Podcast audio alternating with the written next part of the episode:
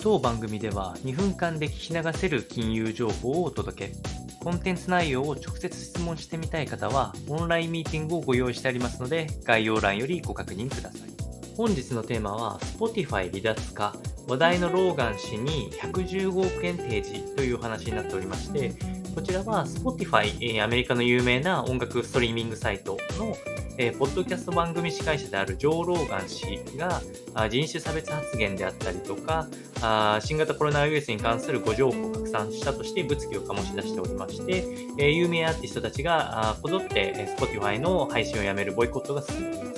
えそこで困っていたところ、元アメリカ前大統領トランプ氏のソーシャルメディアアプリなどをサポートしている、えランブルというサイトが115億円でローガン氏の起用に、え契約を乗り出してきたということで、Spotify の、えここからあ逆転があるのか、え参考にお伝えをいたします。